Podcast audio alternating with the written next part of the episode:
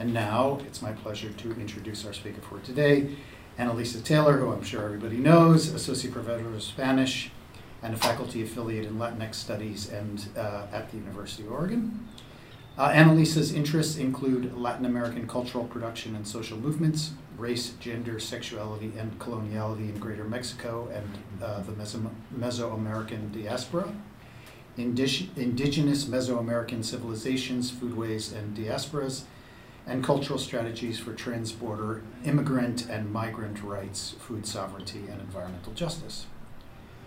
Her monograph, Indigeneity in the Mexican Cultural Imagination, was published by the University of Arizona Press in 2009. Her essays on Mexican, Latinx, and Latin American culture and society appear in a variety of journals, including Signs, Journal of Women in Culture and Society, the Journal of Latinos in Education, Latin American Literary Review, Journal of Latin American Cultural Studies, and also in several books, including Modern Mexican Culture Critical Foundations and Heritage Speakers of Spanish and Study Abroad. Uh, Analisa Taylor's work in progress talk today is based on her current research project, Daughters of the Moon True Life Stories for Mexico's uh, Lacandon Rainforest, which she worked on during her 2021 2022 OHC Faculty Research Fellowship. Please join me in welcoming Analisa Taylor.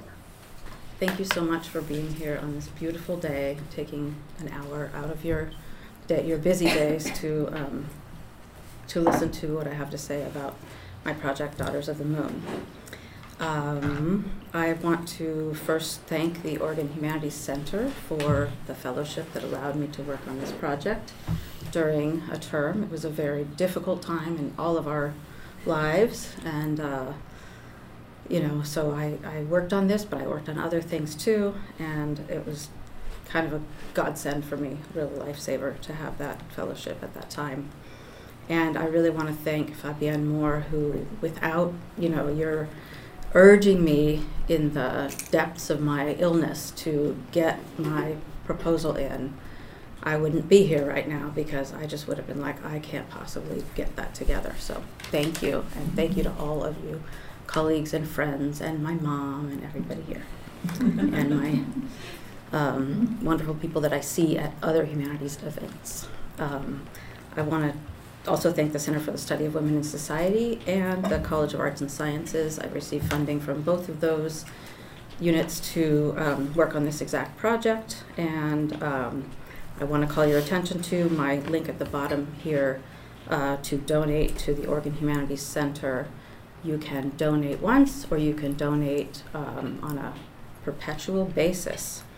And um, I sure really am grateful for donors because I wouldn't be here without them, that's for sure. So, um, thank you again for being here. Okay.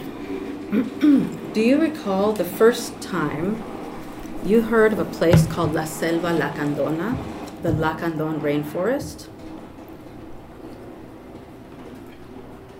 For me, and perhaps for some of you, you know who you are. Um, the first time, um, and perhaps for me, and perhaps for some of you, the first time I can recall having heard of such a place was January 1st, 1994. It was the day the North American Free Trade Agreement that had been brokered by the Mexican, US, and Canadian governments in 1992 officially went into effect. Not coincidentally, it was also the day a group of armed indigenous insurgents, calling themselves the Zapatista Army of National Liberation, Ejército Zapatista de Liberación Nacional, or EZLN, declared war on the Mexican government.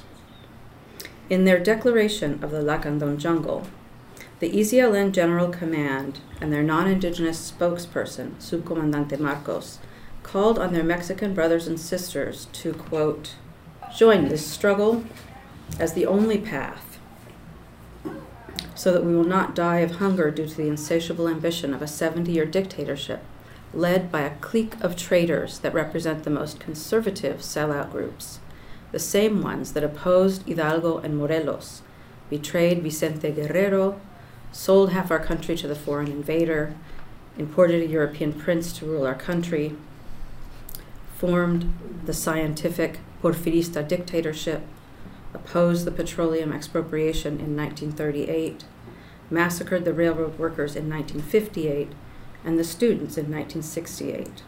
The same ones that today take everything from us, absolutely everything. Claiming to wage a just war against the Mexican against the quote Mexican dictatorship that we suffer from, monopolized by a one-party system which, as an aside, I'll be referring to in this talk as the PRI, which is the Partido Revolucionario Institucional, or in English, the Institutional Revolutionary Party, which tells you a lot about its character, uh, claiming to wage a just war against the Mexican dictatorship that we suffer from, monopolized by a one party system led by Carlos Salinas de Gortari, the EZLN embedded Article 39 of the 1917 Constitution into their founding document as follows National sovereignty essentially and originally resides in the people. All political power emanates from the people, and its purpose is to help the people. The people have at all times the inalienable right to alter or modify their form of government. When PRI operatives were not ignoring the Constitution altogether, they applied it selectively and self servingly, which the film La Ley de Herodes depicts with mordant humor. Uh, nonetheless, Mexico's extraordinarily progressive and enlightened constitution stands as a testament to the ideals for which the Zapatistas' namesake, Emiliano Zapata, had fought for in the Mexican Revolution before being assassinated in a plot to put down the peasant faction intent on continuing the fight for land and justice, hasta no vencer o morir, until victory or death. The EZLN insurgency erupted just as I was beginning a graduate program in Latin American cultural studies, and it caused an immediate stir among my peers and professors.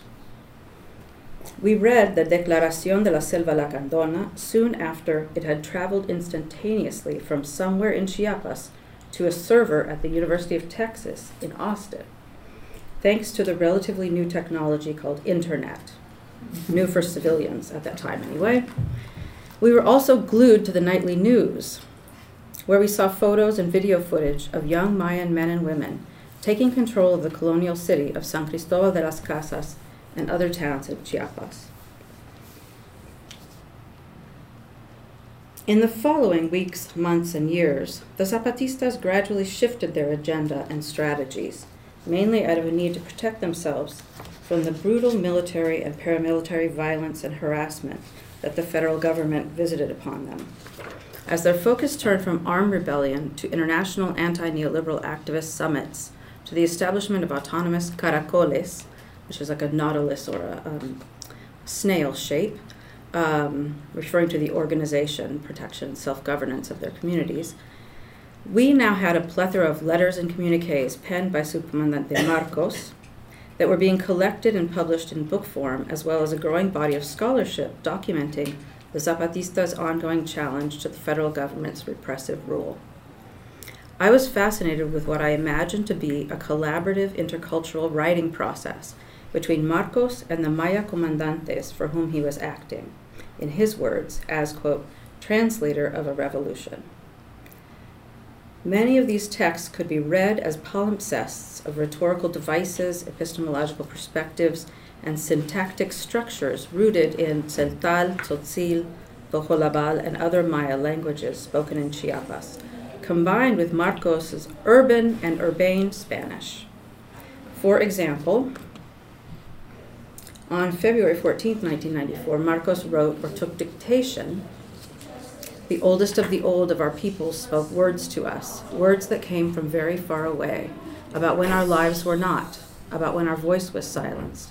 And the truth journeyed in the words of the oldest of the old of our peoples.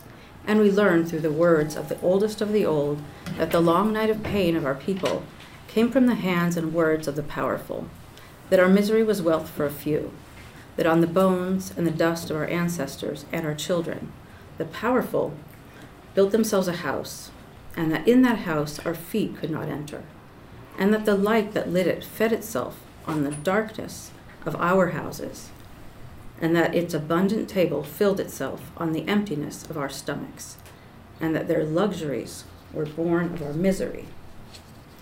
The self consciously paradoxical position that the EZLN was taking, carrying, quote, guns that aspired to remain silent, and begging off the overthrow of the state that was the mainstay of prior Latin American guerrilla fighters, challenged everything we thought we understood about revolutionary movements in Latin America, and cast doubt on the celebratory U.S. narrative that the Cold War was over and the free market had triumphed. The EZLN's wit and discipline in developing an instantly recognizable public image recombined the look of international leftist guerrilla folk hero Che Guevara with Mayan symbolism and discourses of knowledge about identity, time, and cultural resilience.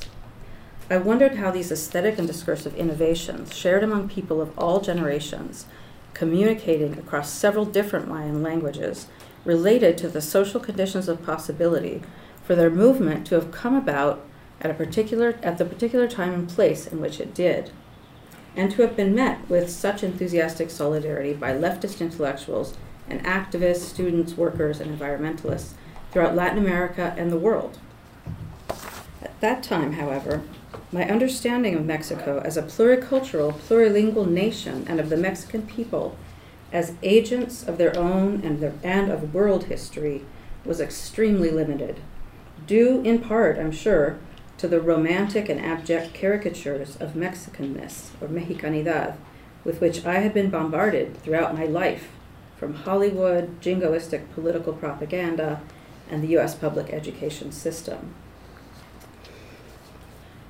I had not been taught in school, for example, that the first major revolution of the 20th century had been fought not by industrial workers in Europe, but by indigenous peasants in Mexico.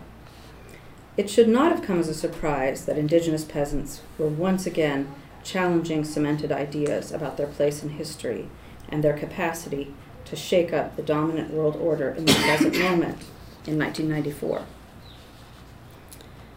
But in hindsight, I do recall that two years before the Zapatista revolt, I had watched two events unfold in the media that presaged this insurgency. The first was President Salinas de Gortari. Sorry, everything is a little out of order. Um,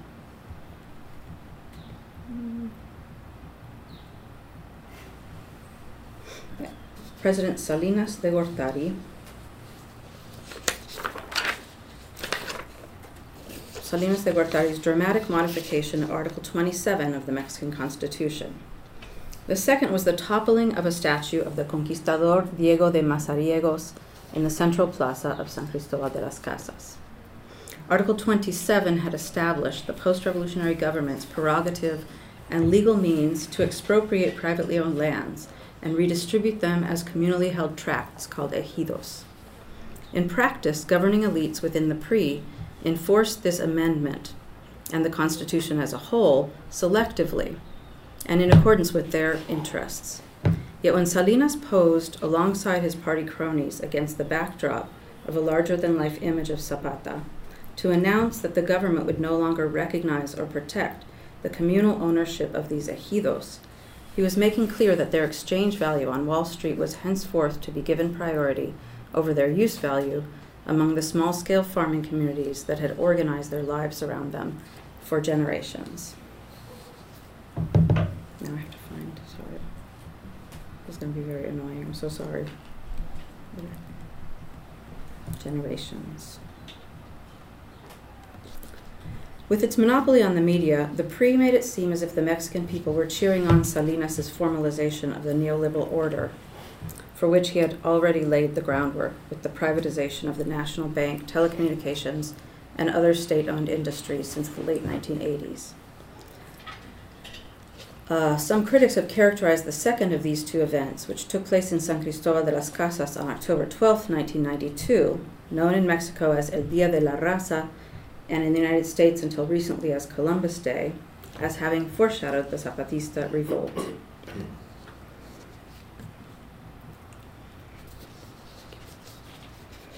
I realize now that at the time of the Zapatista uprising, I had given little thought to how and why the Lacandon rainforest had come to serve as the EZLN's training ground and home base. I only knew that this clandestine insurgency was taking shape in one of the most remote, mountainous, ethnically diverse, and impoverished parts of Mexico. After making several extended trips to Chiapas and other parts of Mexico to conduct the research for which I wrote the book Paul mentioned, it was my discovery of an unconventional ethnography, Entre Anhelos y Recuerdos, between longing and memory, by Marie Odile Marion, in the university library where I was holed up to complete the last chapters of my dissertation, that I began to understand how the selva's remoteness and isolation had allowed the Zapatistas a modicum of distance.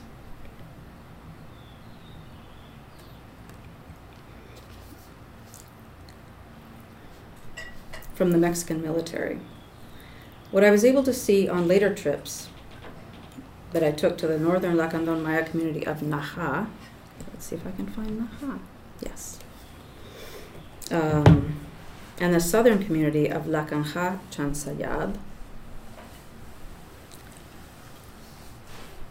Um, this is uh, the Maya community of Naha takes about five very bumpy and treacherous and very exhausting hours to get to from San Cristobal, which is in itself hard to get to. Um, and then the southern community of Lacanja Chansayab is a little less at about three hours, but also quite quite a you know ride in a washing machine. Um, so, um, like the 17th and 18th century Spanish conquistadores before them, the Mexican state had tried and failed throughout the 19th, the 19th and much of the 20th century to bring the region under its dominion. It was not until 1970 when President Luis Echeverria made a series of moves that fundamentally changed the Lacandon Mayans' relationship with the state and position within the emerging global economy. He brokered a deal with the Lacandon Maya that would allow him to extend the Pan American Highway through the, major, the three major settlements in which their dwindling population had come to reside, and hence to make the selva available for intensive clear cutting, using heavy machinery and other forms of extraction of its riches. The deforestation visited upon the Lacandon rainforest during the time Marie Odile Marion was conducting research there greatly influenced her findings regarding their culture. The informants who became her interlocutors take us from a point in time, partly mythical and partly real, when the Lacandon Maya had lived in relative isolation since one branch of their ancestral tree had fled to the rainforest from the Yucatan Peninsula when Spanish conquistadores arrived there in the 16th century. By the mid 20th century, however, the Mexican government began to offer up the Lacandon rainforest to the growing global trade in rainforest hardwoods and other resources. As loggers, gum tappers, and other newcomers spread influenza, measles, and other diseases to which the Lacandon Maya had little prior exposure, their population declined precipitously. By the end of the 20th century, the government's extension of the Pan American Highway through the rainforest had enabled wanton clear cutting, wanton clear cutting by transnational timber companies, leaving much of this once dense forest on the Mexican side of the Mexico Guatemala border naked to the sky.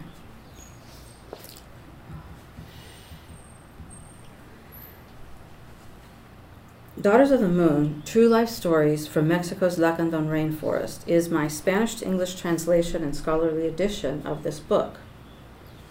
Marion's original Spanish language text has received virtually no critical attention and is currently out of print.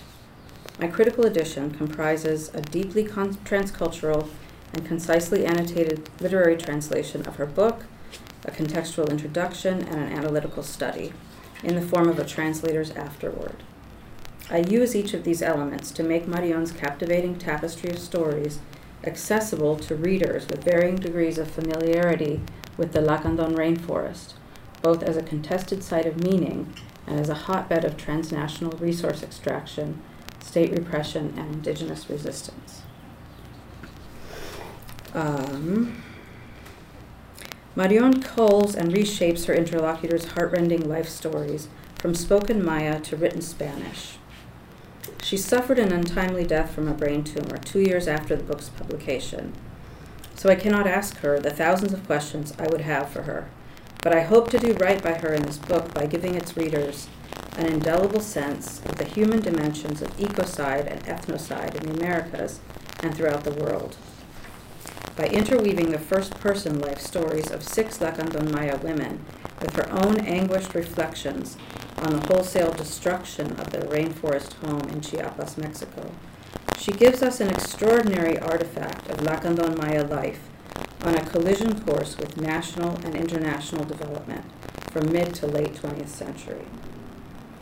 As a meditation on what it means to bear witness to human rights abuse and ecological destruction, Daughters of the Moon will contribute to the expansion of the humanities agenda toward inclusion of indigenous and other non-Western modes of listening, relating, and acting that center on intersubjective and holistic notions of self, collective, and natural world. To understand the real-life implications for human rights and environmental justice that Marion's text raises, yet ultimately leaves unresolved within the context of rampant transnational resource extraction and state repression of indigenous peoples in Mexico. Her reconstruction of a decades-long dialogue with women across three generations asks us what it means for, for Marion to bear witness to their losses. And I'm going to read just a tiny bit from the first of the six stories of Lacandon Maya women. So this is my translation of Marie Odile Marion, who is herself transcribing in Lacandon Maya, then trans- translating to Spanish, um, and reorganizing, you know, with no idea how much, you know, how much of a hand she had in shaping what we're hearing here, which is why, for me, the testimonial genre is so compelling.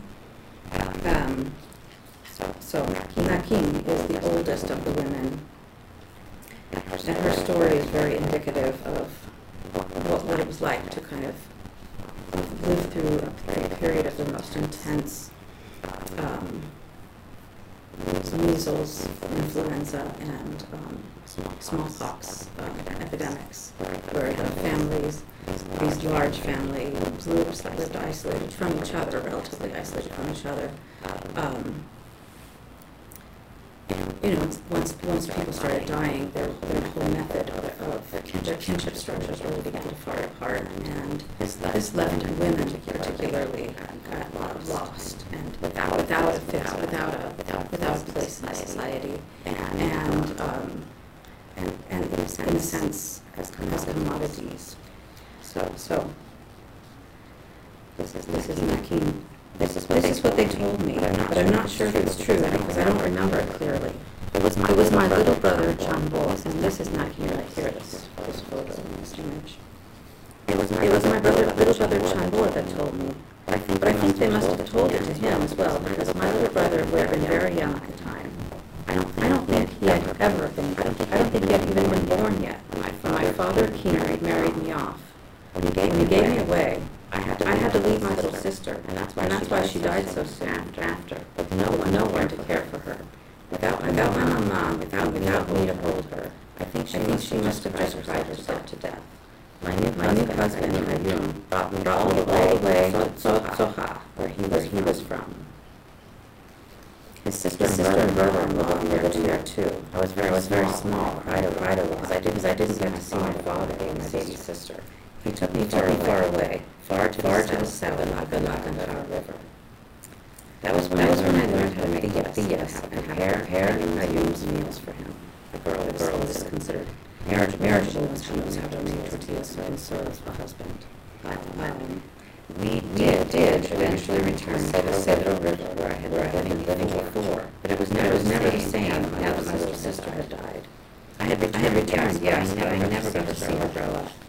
Then Cayenne, Cayenne died as well.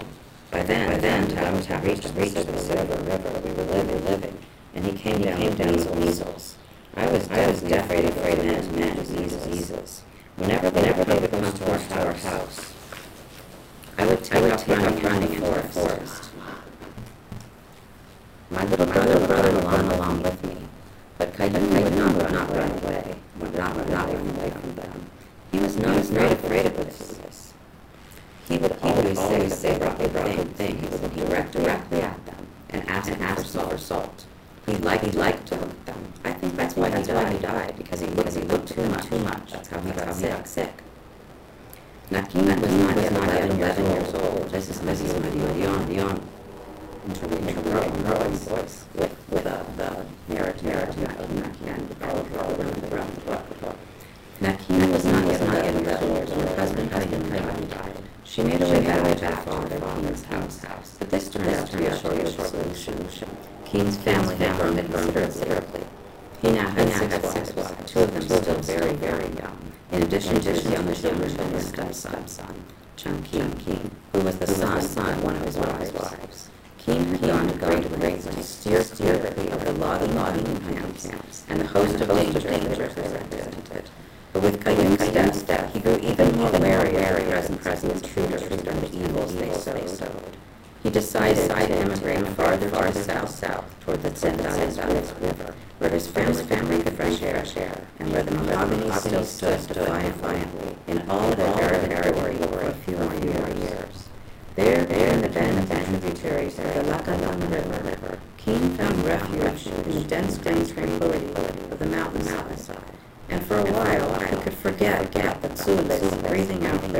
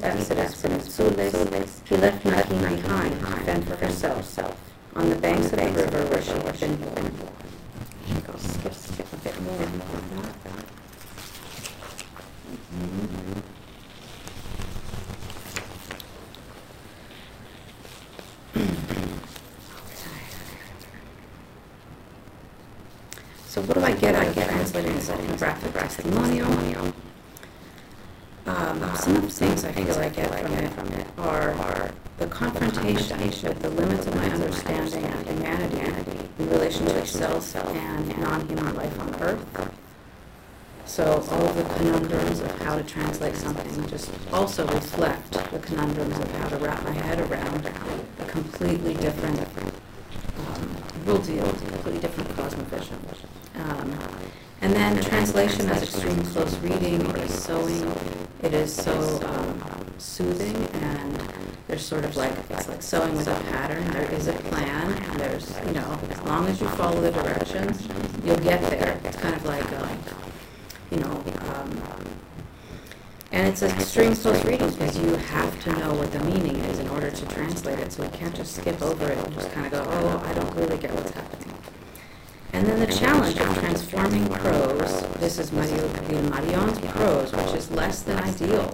It's very repetitive, very wordy, and I'm trying very hard to make it, you know, much more concise. And I'm kind of pushing the limits of what we can do with a translation and still call it a translation because a lot of times what I do is I translate, you know, a part of the book, um, I put away the book and I just work on what I have, the translation. I don't even look at the book for a long time. And I let myself get a little bit farther away from what the book actually says in order to convey the meaning. And I may be very untruthful, but testimonio is a genre that is by nature um, impossible to disentangle the truth from you know the literary artifice of it. And so I'm sort of piling on top of what is literary artifice in an ethnographic testimonio and creating a little bit more literary artifice because if I don't, this book will not really get read by the people that I want to read it because Marie Odile Marion is you know, she needs to get to the point sometimes. So, and so do I. Um, so that challenge of transforming the prose from writerly to readerly while staying as accountable to her as possible. And well, I can only imagine what it means to stay accountable to her. So then there's the potential, however slim, for the restorative justice in the new iteration that I am writing. And that has to do basically with the very last chapter, which is called Kuti. And it's about a young girl that Marie Odile Marion met.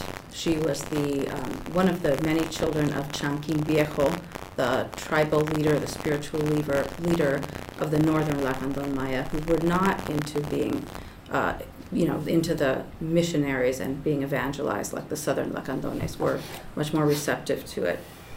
And um, Viejo was very close friends with a, a very venerated anthropologist. Let's see if I can find him, sorry. Yes, uh, Robert D. Bruce, Robert Bruce, who wrote The Last Lords of Palenque with Victor Perera. And he, in this book, you know, considered the Lacandones to be the, you know, the heirs to the great Mayan empire. And when he was a fantastic linguist and really, you know, took down all of the mythology, very important as far as understanding this kind of traditional, you know, cosmovision of the life in the forest. Um, but he also kind of went native, um, Robert Bruce. He wore, you know, wore the Lacandon clothing. He kind of tried to live as close to the way that they lived as possible. And he got, you know, he was very friendly. And, and of course, the, the, the, the kind of observational situation, you know, really melts down when it's all friendly and, and there's and all of that going on. So, and that's one of the topics that Marie Odile Marion is tackling here. But Robert Bruce had a nephew, Leo Bruce, who was 23 years old when he was traveling through Mexico, kind of lost in his life, um, and he um, came to Naja, uh, where Chanking Viejo, this is an image of Chanking Viejo, where Chanking Viejo lived with his wives and many children. And um, Leo, Leo Bruce um, wanted also to go native. He wanted to have a, he had them, you know, people um, grow a milpa, the, the plot of land with corn, beans, and squash. He wanted to live as close to they lived as possible, but he did not like living close to the ground or with an earthen floor because he didn't like bugs and creatures, which there are many of. So he had a house built by the Tzeltales who lived nearby on these tall stilts and um, he wanted a wife, and he didn't want a wife that was um, of marriageable age. He wanted um, Garcia Paniagua, who was one of Chanking Viejo's uh, daughters. And Chanking Viejo agreed to give her, his daughter, um, Garcia Paniagua, to Leo Bruce. And um, his idea of marriage and what, and what he was getting for his money, for his whiskey that he would bring, for all of the goods that he would bring into the community, was different from what Chanking Viejo and the family would have imagined would be her lot. Because to get married, you know, for a young girl in the um, Maya Lacandon young girl does not necessarily mean that you're having sexual relations or anything like that. It's like you just aren't doing it. It's marriage and sex are not connected in the same way. It's not that they're not at all connected, but it's not this inevitable thing, you know. And also, it just would be impossible to imagine that a man would like rape a, a girl that he had married before she was, you know, of age and before she was the one who was initiating. Anyway, he beat her and, um, you know, just abused her for about six months and. Um, Eventually, he took her to Mexico City, where she stayed with Robert Bruce for a while while he went back to the United States. Um, and came back, and you know, one day he went, he was um, mad at her because she would not kill a chicken because he wanted to eat this chicken, and uh, he hit her, and she fell out of their house and hit her head on a post and on the concrete, you know, sort of uh, thing that was in the ground to get the post there. And there's no concrete really in their community, in their building, nothing hard like that. And she, he, it broke her cervical vertebrae, and she didn't die right away, but she did die eventually. And he was trying to kind of escape, but the brothers got in the car with him, and he was trying to leave in his truck, and they were like, "Oh, we'll help you go, you know, find help." And they were just trying to make sure that he didn't get away.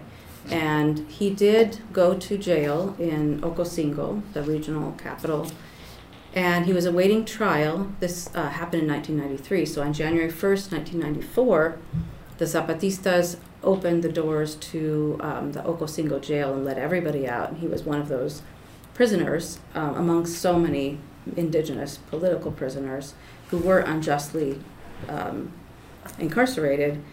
And um, he was um, awaiting trial at that time, and he escaped uh, and just took off to Guatemala, convinced someone at the Guatemalan uh, consulate that he had, you know, the Zapatistas had stolen his documents. He got back to the United States, still at large today. So that the the crime happened in 1993. January 1st, 1994 was the day that he was um, accidentally freed by the Zapatistas. And I think that one of the reasons that this book is has received so little attention um, is because it paints the Zapatistas in a pretty negative light, not intentionally, but it is simply a huge tragedy that um, you know there was this um, loss of justice. And I have spoken with the um, lawyer who is a femicide um, lawyer, a specialist in, um, in Chiapas, and who took the case on and was trying very hard to extradite him from the United States and get the FBI to help her, but they it was not a priority for the FBI. So, um, I guess in conclusion, I'll just ask you if you have questions because I want to have time for questions. Um,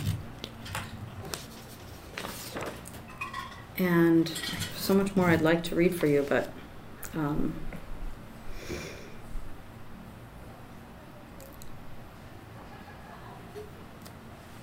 I don't think it's necessary to read.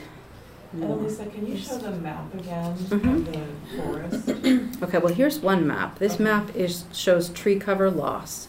So I think there's um, about uh, 37% of, in the world, in the rainforest regions of the world, about 37% of rainforest is left from the original 100%. And this shows, you know, sort of the different times of reduction and um, Is that green the part that's been um, the cut or whatever they call it it? it the It's the intact. yeah it's intact Oh, yeah intact. Okay. forest Oh, landscapes see.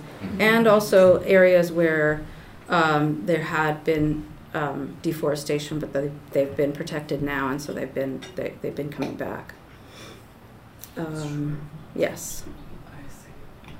So that was probably not the map you were wanting to see. Let me see if I can um, find this one is probably the one you wanted to see. And one of the things I want to point out here is the red, which is the carretera principal or the uh, the highway that uh, Luis Echeverria um, con- constructed right through the Lacandon rainforest that really accelerated the deforestation and really accelerated, you know, the arrival of tourism and of, you know, adventurers and, um,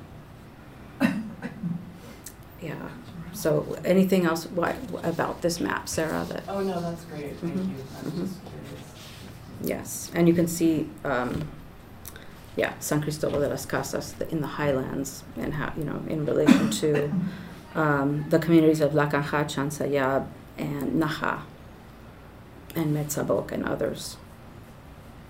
So let's thank Analisa for the talk. And Analisa, could you, sorry, could you say a little bit more about um, the s- slim chance for restorative justice that you hope the translation? Yeah, I will. Um, so, you know, I think my only hope of restorative justice is at least to retell the story of Nuk Garcia Paniagua. And I, I've spent quite a bit of time with a woman named Doña Betty, who was informally adopted by an archaeologist, Franz Blom, and his wife, who was a photographer and an advocate for the Lacandon Maya and very close friend of Chanking Viejo as well, but also someone who kind of screwed up because she didn't understand Mexican government corruption. And uh, she kind of brokered the deal, really, with the Mexican government very naively that did not help them at all. And so that's kind of ironic. But anyway, Doña Betty uh, mestiza woman who kind of came to live with Franz and Trudy um, when she was a preteen um, because there just wasn't enough, you know, at home, and she needed some somewhere to be. And they took her on, and she became kind of their servant and daughter. It's kind of a strange relationship. But she had been going to the Lacandon rainforest with Franz and Trudy since way before there was any kind of highway.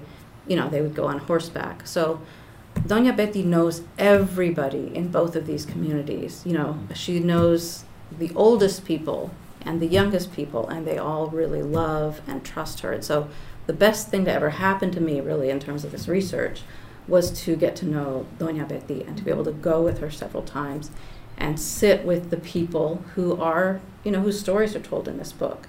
And I think one of the most moving and difficult things that, you know, that I did was read the last chapter on Cuti, which is the name that she that Marie Odile gives um, Nuk Garcia Paniagua because it, it refers to a caterpillar who, if is not, you know, is not able to get to a certain kind of tree that it needs to be on, will never become a butterfly. It will just keep being a caterpillar until it eventually dies. But it, you know, it won't become a, bu- a butterfly unless it's connected with this tree. And so she likens Nuk's um, fate, you know, the tragedy of Nuk's um, murder, uh, femicide, to to this this animal, and um,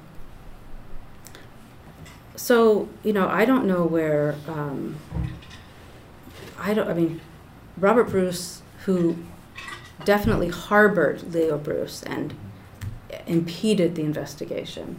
Uh, he's dead. Robert Bruce died quite a long time ago.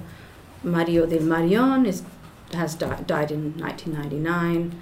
Um, Doña Betty is now very old, and I can't really go with her to the Lacandon rainforest again, although I can go back and see the people. Um, and I sat with um, some of Nuk's siblings and um, one of Chanking Viejo's wives, who was the mother of Nook, and read everything that uh, Marie Odile Marion had written and just I was trying to and, and so one of the daughter one of her daughters would translate into Maya, Lacandon Maya and you know, we just check in and we all cried and it was very, very difficult and painful.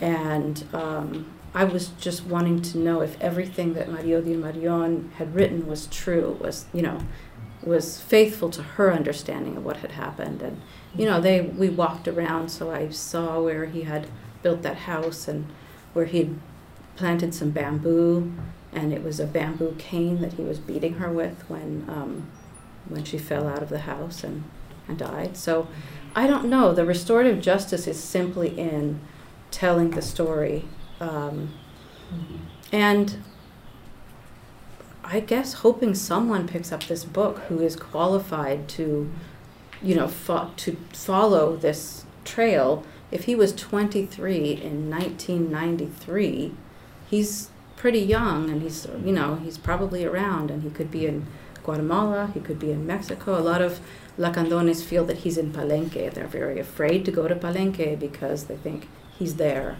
And um, others have told me that he's in the Midwest where he came from. So I don't know and it's very hard to find information you know i mean i'm not i'm not a detective i don't have those skills but i want someone to pick this book up who can follow the trail and who has that kind of expertise. I wish i did but absolutely what's uh, um, I, I mean i think what's gained is is just as juicy and wonderful as what's lost and so i don't feel you know grief about it but um, but I think what's lost is that Marie Odile Marion was uh, French. She did her um, doctoral dissertation at the Sorbonne in Paris. She uh, went to Mexico to do her field work and really never left. And she was a professor at the Instituto Nacional de Antropología e Historia, the um, university, the kind of postgraduate university dedicated to anthropology, ethnography, linguistics, and um, everything to do with knowledge about indigenous peoples in Mexico. So one of the things that I think I gain, I'm sorry, I'm not answering your question, but is, you know, I've done a lot of other research about the Mexican government's relationship with indigenous peoples in Mexico and um, its project of indigenismo, which is kind of an official government project of incorporating different indigenous groups into Mexico's development plan.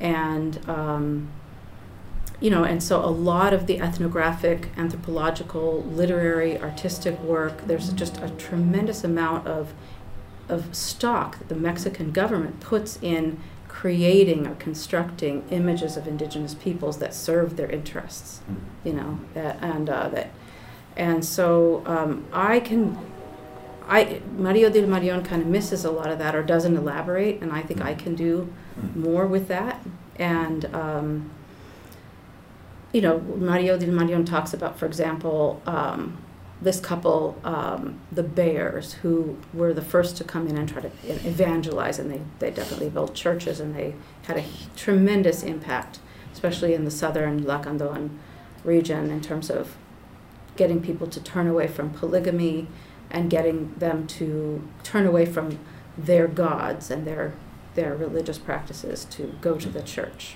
And uh, the church is very popular uh, in Lacanja, Chansayab.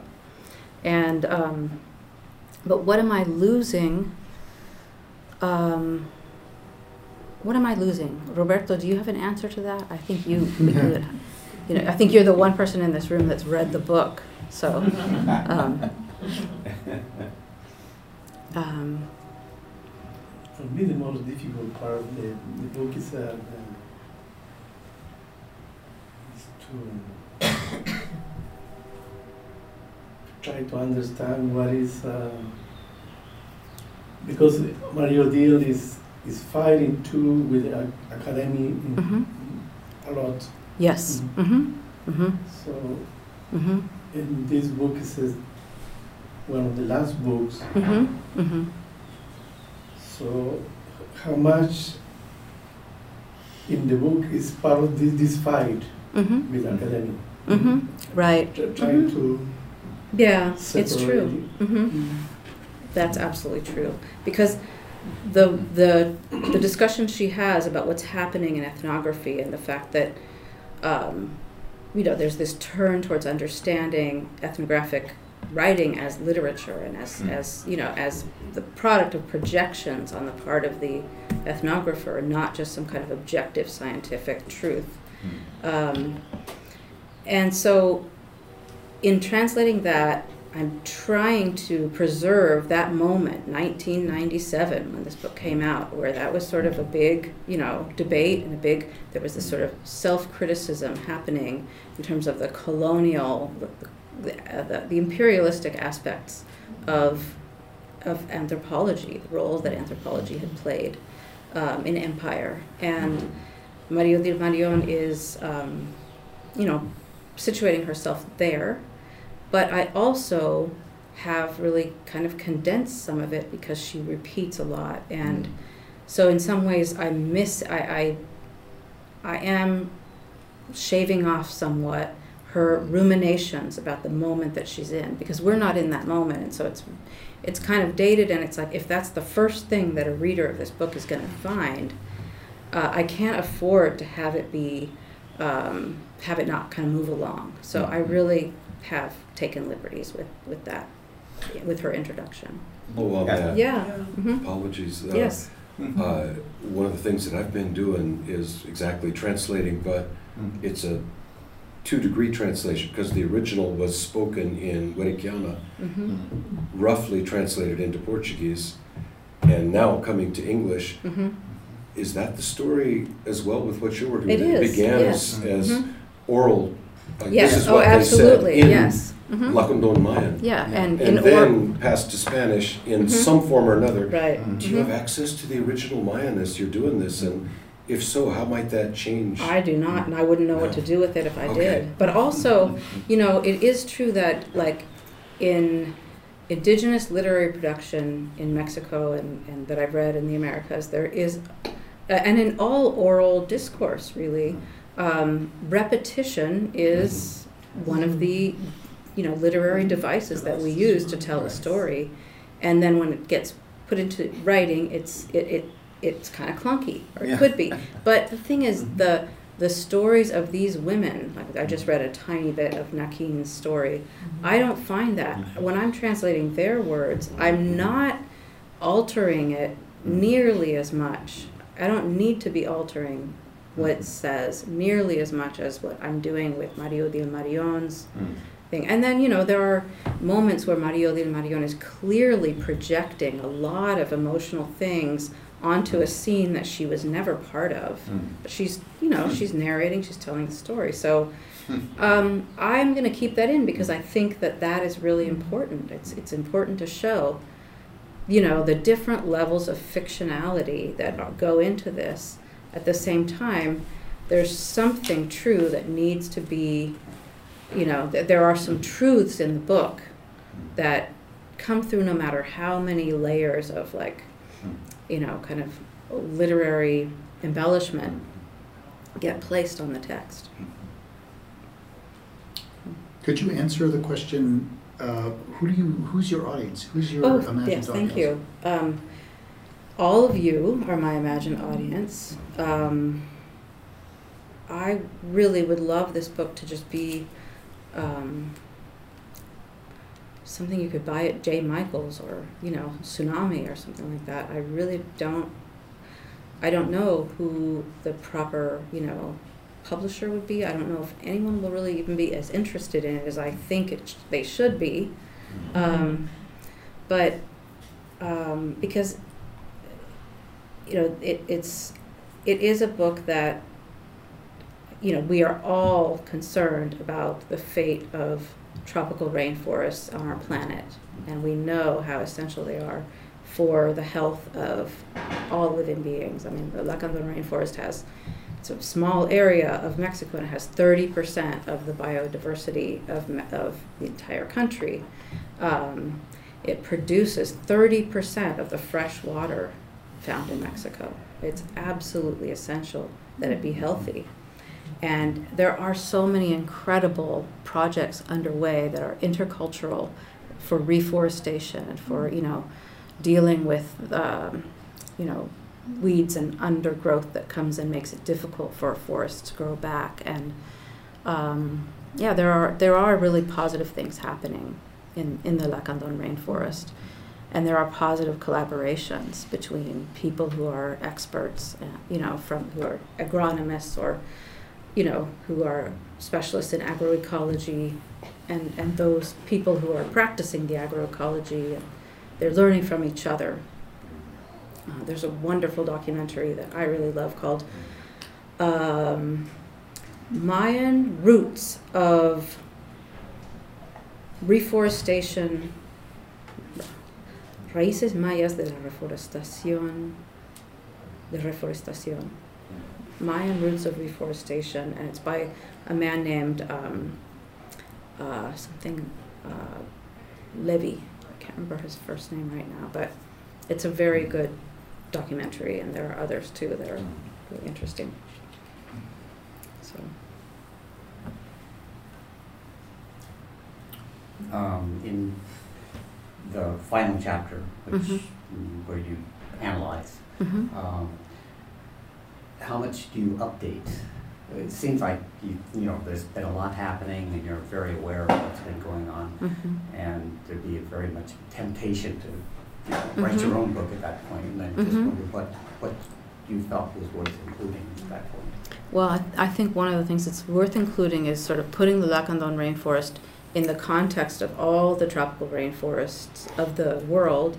And I've been reading lately about kind of how the Lacandon rainforest and the Amazon rainforest sort of form geologically and why there's so much um, sharing of certain species. And you know, it, it's like they were they were joined at one point and then separated and then joined again and separated. And so it's a really fascinating kind of relationship between the Amazon Amazon rainforest and the Lacandon rainforest. And I think, you know, I, I started this talk with like, you know, when was the first time you heard of the Lacandon rainforest? But actually, it's not a place that you're bound to hear very, of very often. Like the Amazon rainforest is our paradigmatic emergency, you know, and the Lacandon rainforest has really been um, has has been off the radar in terms of deforestation, reforestation, in terms of cultural survival of the Mayan people. But yeah, one of the things is sort of to chart, you know, at the height of the population of Lacandon Maya in the region, in that area, and then at the you know lowest point with all of the epidemics, what the population was and how it sort of started to grow back, and also the issue of the fact that men, and this is something Marie Odile Marion goes into great detail about, so I don't need to go into that much, but you know, the men um, can and do uh, go outside of the community to find wives among Tzeltales, among Tzeltal women. They like that because then they don't have to do the um, service to the bride's family. Because normally a Lacandon man marries a Lacandon woman, and maybe he has many wives, so he's going to do this many times. He owes seven years of labor to her family. And so a Lacandon man is very motivated to find a Tzeltal woman, doesn't have to do that, those seven years of labor. And also, since that's broken down, like the, the Lacandon Maya women are not um, being able to enforce that, and so the men are simply not, you know, doing their duty. And if, let's say, I mean, widows are the ones who, uh, who lose out the most. And Nakin's story gets worse and worse, in part because of her widowhood um, and uh, you know other women too.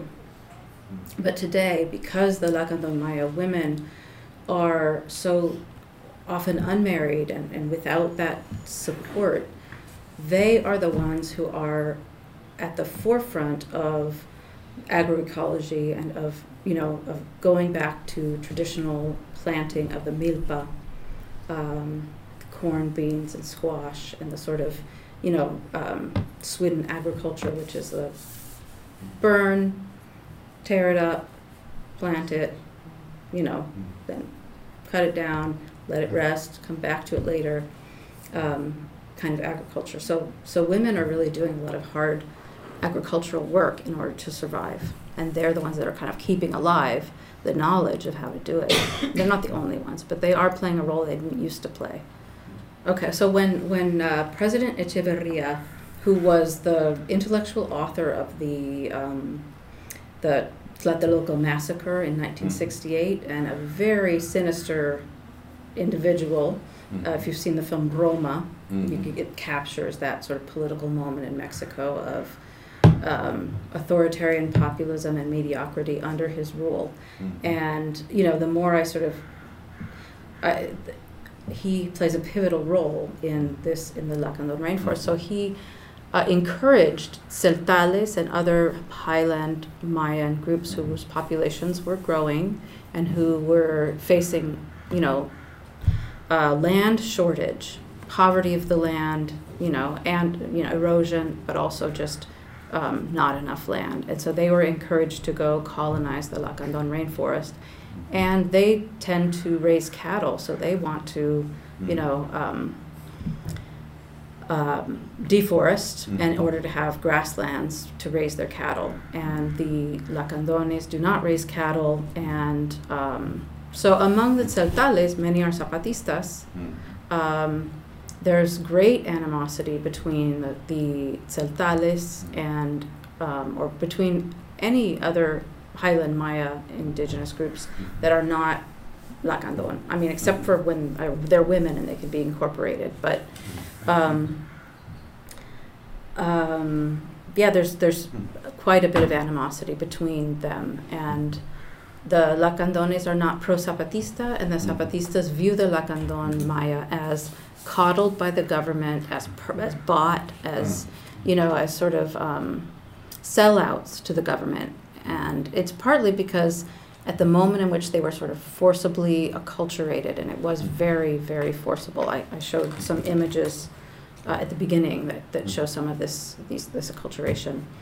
Um, you know, they were lined up, forced to change their names, forced to cut their hair, forced to dress differently, forced to learn how to use tractors, learn how to weld, and learn these, you know, different um, skills learn to sit at a desk and do, you know, learn to read and write, um, and um, all in the context of, you know, tremendous population loss. So their, you know, their incorporation into the Mexican government, into the Mexican state, was definitely at a moment of great, you know, weakness, and they, they are still not out from under it. So they've been made the guardians of the protected areas, but sort of that guardianship is, is meaningless really. They can't really enforce it. It's sort of like in, if you've read like um, um, The Roundhouse, uh, I want to say Louise Erdrich. Yes.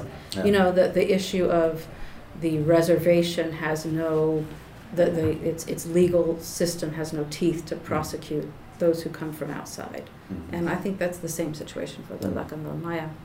Mm. They have all this authority, but it's really, it's really just meaningless. And Mm. I, you know, I, many people, uh, I mean, it's the, the choice to just go buy, the government hands out and gives the maseca, which is the genetically modified, ultra hybridized corn that's really garbage. Um, you know, and so people buy that and, or buy the tortillas already made. It's just, it's so hard to be a farmer, you know?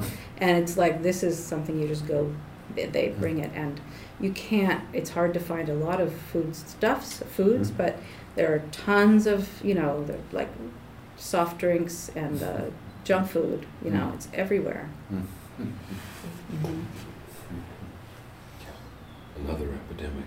Yeah. I'm curious, it's in some of these stories, you mentioned the great population loss and that this was living memory for some of the people. yeah. hmm Um, that's something the folks I'm working with also went through, but there Mhm. is no living memory of Oh, it. uh-huh. Apparently, only the young people survived. And hmm I just. I'm wondering what, how do they describe it? Yeah. Well. I mean, that would be mhm, incredibly traumatic, and yet mhm. you know, it doesn't seem that histrionics is a part of the narrative style. Mean, how, No, it isn't. No, the the focus is on um, look look look at the riches we have right now. Definitely um, among the older people that I have talked to when I've gone there, you know, and I really want to go back. It's just that it's a it takes some stamina that I haven't really had lately, but um, I would like very much to go to go back again soon. Um, so. Um, yeah, I mean, I think the older people will will talk about it, but they were children at the time. Yeah, so they don't have a living the the Nakin. You know, she is not. She's no longer with us, and she lived very isolated from the in Lacanjas Chansay outside the community because she was sort of a pariah because she had gone to live in Palenque and in other places because she was sold by her father many times um, and ended up, you know, really speaking Spanish and, and losing culture. And she tried to come back and bring her family, but nobody ever accepted her. So she really lived, you know, alone, you know, in, in a very desperate situation. Um, and um, she's, you know, she was someone who, I mean, the, her, her narration it's sort of like there's a before and an after you know like oh I, all of a sudden we heard i heard the gunshots and i knew we were doomed you know and there is a kind of fatalism that um, that there's a motif in in these stories of um, of the older the older storytellers in, in the book um, of trying to the, you know the the family the father you know picking up and trying to go to another place to find, uh, you know, some safety from the Tzules, and their their breath was thought to be what carried the disease, you know. So and it kind of is. So, um, and they wanted they didn't want to be near the Tzules, and looking at them, you know, was thought to bring the disease, and um, and so.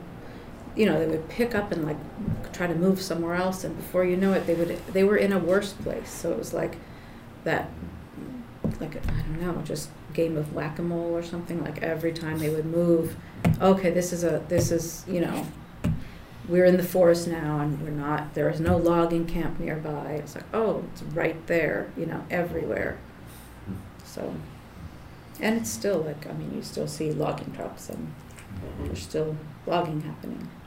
Yeah. And I mean, there's still so much illegal, there's just, the, the governmentality in Mexico is so messed up, you know.